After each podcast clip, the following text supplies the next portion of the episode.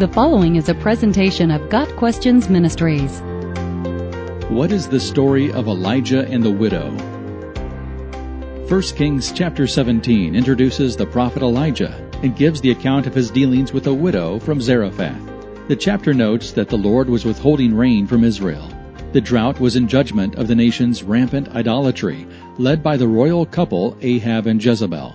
In verse 8, the Lord commanded Elijah to go to Zarephath a town outside of Israel, where a widow would provide food for him. He obeyed, finding a woman gathering sticks. He said to her, Bring me a little water in a vessel that I may drink, and bring me a morsel of bread in your hand. Verses 11 and 12.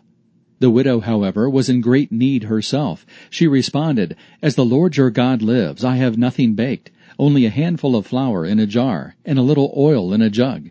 And now I am gathering a couple of sticks, that I may go in and prepare it for myself and for my son, that we may eat it and die. Verse 13. She expected the meal she was about to fix to be the last for her family. She had no other prospect than to die of starvation. Elijah's answer was surely a test of her faith. He told her that she was to make some food for him anyway, using the last of her ingredients for him.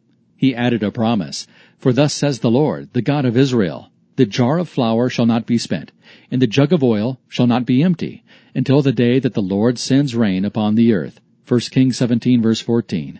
The widow's faith was evident in her obedience, and God was faithful to his promise.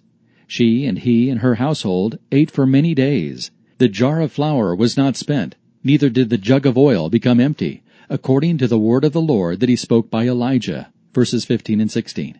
The widow's food supply was supernaturally extended, as promised. Elijah stayed there for some time, living in an upper room of the widow's house.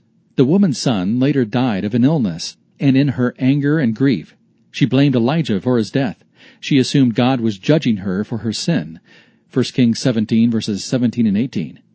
But Elijah cried out to God, Lord my God, let this boy's life return to him. Verse 21. And the child was restored to life.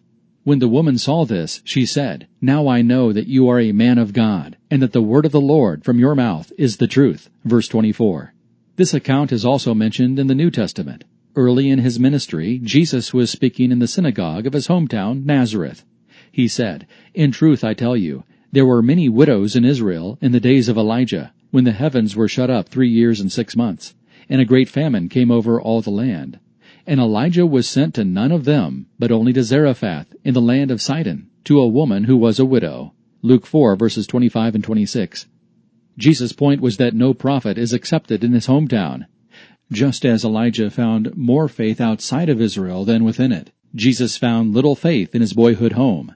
As if to prove his point, the people of Nazareth grew enraged and attempted to throw Jesus off a cliff. Verse 29. The account of Elijah and the widow of Zarephath offers many insights. First, God often uses unlikely people and sources to accomplish his purposes. Second, God's mercy extends to all people, both Jews and Gentiles, and the Sidonian widow was blessed for her faith. Third, God requires faith. The widow's miracle came only after she prepared a meal for Elijah, an act of sincere faith on her part. Got Questions Ministry seeks to glorify the Lord Jesus Christ by providing biblical answers to today's questions. Online at GotQuestions.org.